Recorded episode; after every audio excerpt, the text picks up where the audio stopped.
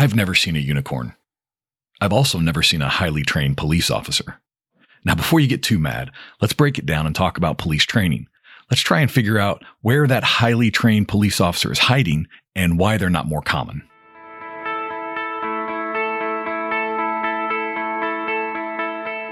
It's time to start telling our own stories. I'm Steve Kellums, and welcome to Blue Canary.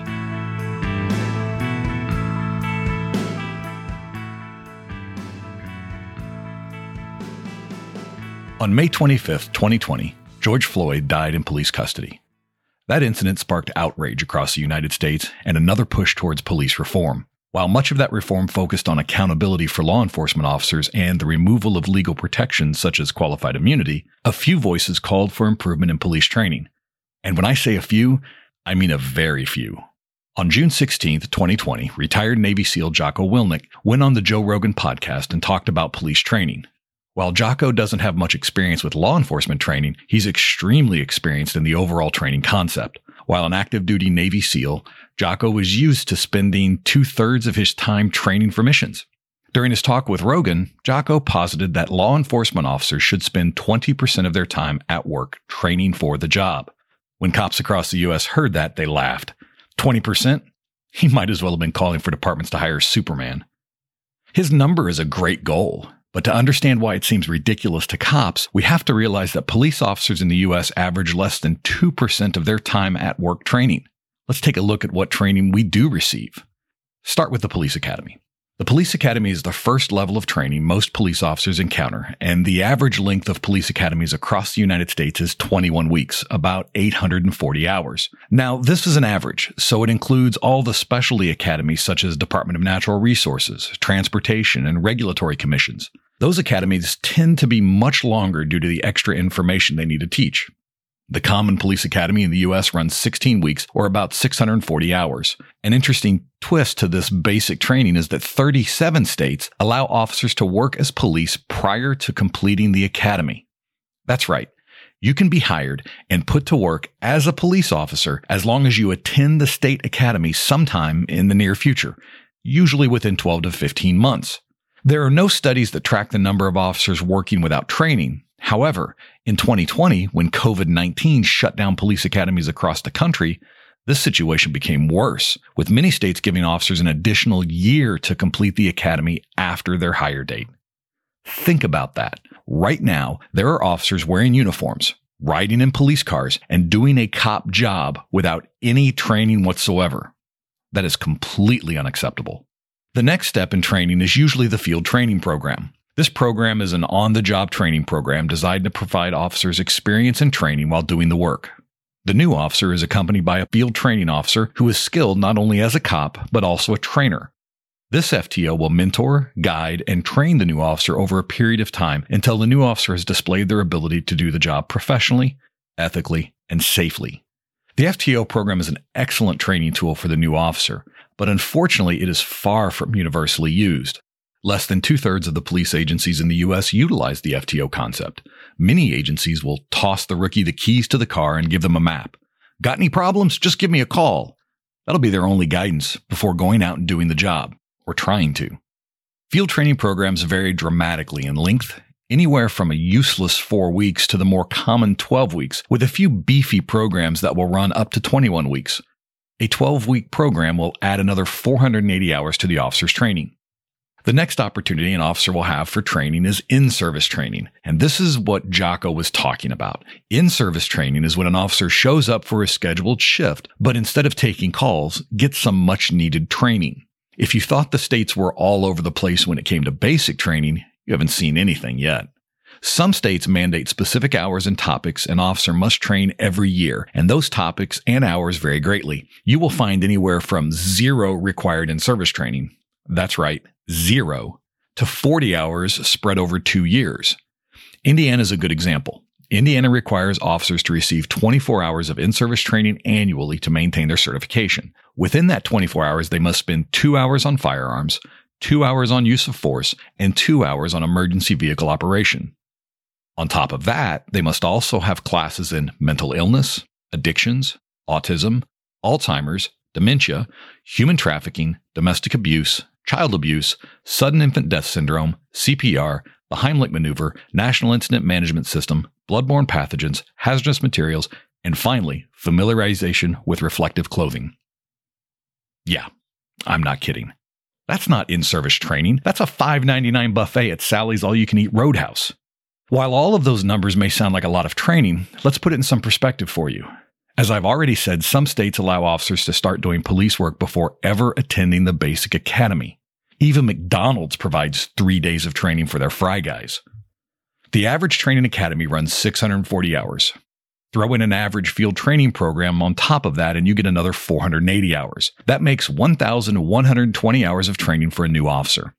That's not bad, except that License to Work, a national study of burdens from occupational licensing, reports that barbers must have over 2,944 hours of training before they can get their license. That's correct. Barbers get more training than cops. Why? Why are officers poorly trained? You know the old saying good, cheap, and fast. Pick two. If it's good and fast, it won't be cheap. If it's cheap and good, it won't be fast. And if it's fast and cheap, it won't be good. Unfortunately, we picked fast and cheap in the US. The US doesn't lead law enforcement training across the world. On the contrary, we often fall short of police requirements in other countries. For example, the Swedish and German police academies are two and a half years long. Both are conducted at universities and include mandated on the job training as part of the final education phase. That's a very different focus on police training. So our academies are fast, and many agencies don't provide a field training program. The Bureau of Justice statistics show that only 63% of police agencies in the U.S. have an FTO program. Why? Because they need bodies now, not in 16 weeks, now. Clearly, FAST was one of the picks.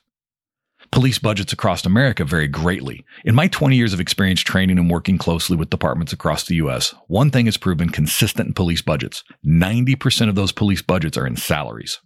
Agencies have very little discretionary spending, and what little extra they have is used for cars, guns, radios, and other basic equipment necessary to keep the department functioning. One of the smallest line item on a police department's budget is training. When you cut police budgets, training is the first thing to go. That means our other pick was cheap. We went with fast and cheap. That means it's not good. Blue Canary is here to help you tell your stories, and I couldn't do that without the help of some very generous sponsors. Let's take a quick break to hear from one. Help your team rise to increasing expectations with Agency 360's cloud based software. Whether it is for the training of new employees or annual performance evaluations, Agency 360 can help trainers and supervisors streamline documentation, create consistency, and communicate clearly. Help retention by setting the tone and culture early with Agency 360. Learn more at agency360.com. That's A G E N C Y 360.com. Let's circle back to Jocko's assertion that police officers need to spend 20% of their time at work training. I agree completely with this proposal. Officers need to dramatically increase the amount of training they receive every year, and it shouldn't be focused on topics chosen by special interest groups, but on the skills and abilities that pose the greatest dangers to the officers and the community. To do this will require two very important things time and money. Time has always been one of the biggest challenges departments face in training their officers. Where do they get the time? Most agencies have been struggling with staffing for a very long time. The reason we are in the predicament is that agencies have not been allowed to take the time to properly train their officers. To fix it is going to require time. The easiest approach is to go backwards and do something that was popular decades ago, but has lost favor due to the ongoing defunding efforts police departments face annually. And that's the 10 hour shift. The 10 hour shift at one time was a common and preferred schedule for police officers. It used three shifts of officers, each working 10 hours a day. This created two hours of overlap between each shift, as well as a heavy day when the department would have twice the number of officers working than normally scheduled. This allowed for departments to plan for days that were uncommonly busy, as well as provide daily in service training to officers. With the 10 hour shift, officers could easily train 36 hours a month.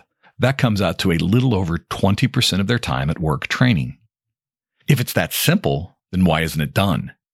Because to run 10 hour shifts requires a department to staff a 30 hour day. Most police departments can't staff a 24 hour day, which is why the 12 hour shift has become the standard across the United States.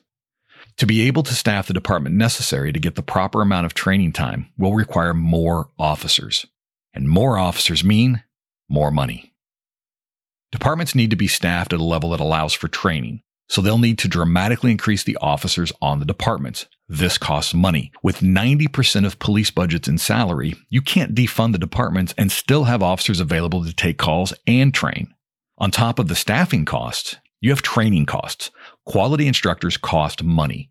Equipment to run proper training scenarios costs money. Location for training such as firearms ranges, pursuit driving courses, and simunition buildings cost money. This is why I often say that communities get the policing they deserve. Until the communities and local governments are ready to properly support the officers risking their lives every day to keep the citizens safe and secure, you're not likely to see that 20% level of training for a police officer. This type of support is not unheard of. There are a few communities out there that are standing behind their departments and providing them with the resources to do the job. You also see fire departments across the United States supported, staffed, and trained to this level. As a matter of fact, fire departments learned these important lessons long ago and have tied themselves to federal standards such as OSHA and private sector insurance like ISO that have set standards of training and staffing that communities can't ignore. OSHA specifically defines the type of training a firefighter must have. For example, quote, all fire brigade members shall be provided with training at least annually. In addition, Fire brigade members who are expected to perform interior structural firefighting shall be provided with an education session or training at least quarterly. End quote. ISO takes it a step further. ISO is a nonprofit organization that provides ratings for fire departments. All insurance companies across the United States tie their insurance rates to the numbers provided by ISO. To get specific ratings, departments must meet specific requirements in the area of staffing, equipment, and training. There is nothing like this in place for police officers, but there should be. Any discussion of police reform without training and staffing being a key element is a waste of time at best and virtue signaling at worst. The myth of the highly trained police officer. Now you can understand why you never seem to be able to find them when you need them. I think the true miracle here is that officers get it right. Every single day, 800,000 police officers go to work in this country and get it right despite the lack of support, despite the lack of funding, despite the lack of training, they get it right. And that's the story we have to tell. Thank you for joining. As always, I'm curious what questions you're getting asked. What isn't the news covering? What story needs to be told? Connect with me at bluecanarypodcast at gmail.com.